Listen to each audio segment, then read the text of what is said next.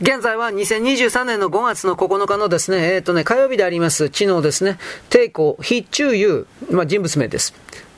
その新僧が崩御して、たまたま呼び出されて都に来ていた帝公は、哀悼して官を辞めた補佐役の高校国観光の子の総帥が、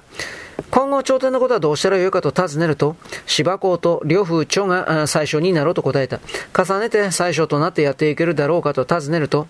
現法の大臣と同じだろうが、もし党派を作るようなら、他日心配なことになろうという。関総帥が、どんな心配かと尋ねると、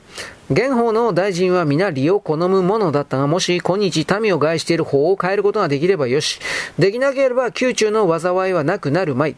芝公は中、うん、実直だが相談相手にならないし、旅行長は物分かりはいいが力不足だろうと言った。やがてみんなその通りになった。県中のはじめ、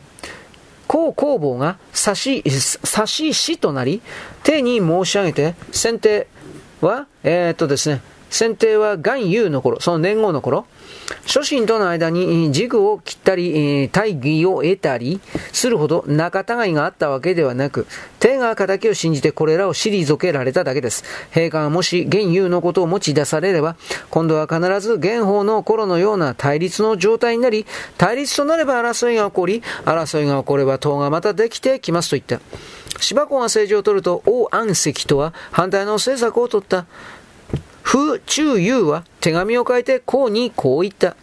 昔大安石は新工作で先手を動かしたが、それは財政の不足を心配したからである。だが政策として民から財を取り上げることのできるものは全てやった。整備を行い、一駅を置き、薬船を収め、遠方を変えるなどをしたのはそのためであった。信仰も心配も人情のよらしめるもので、その信仰しようという感情を抑えることをせずに、ただ信奉の思考だけを禁じようというのでは、百説があって、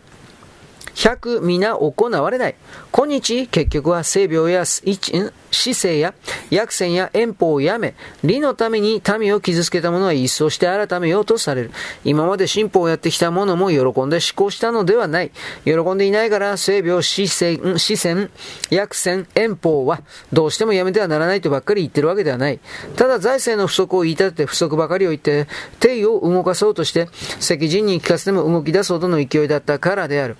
これではまた辞めたものも復活することになろう。今日の国策としては天下のの財政をよく調査して、はっきり収入支出の数字を明らかにして、各町に在庫の銭柄をすべて古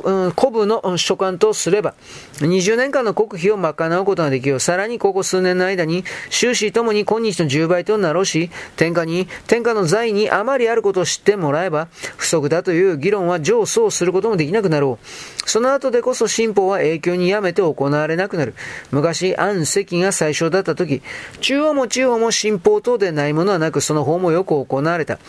今日は前日の弊害を救おうというが、天使の左右辞職や獅子は、10人中7、8人は安石の徒であり、2、3の九神を起用し、6、7の君主を抱えたところで、100人のうち十数人ということでは勢力はもうどうしようもない。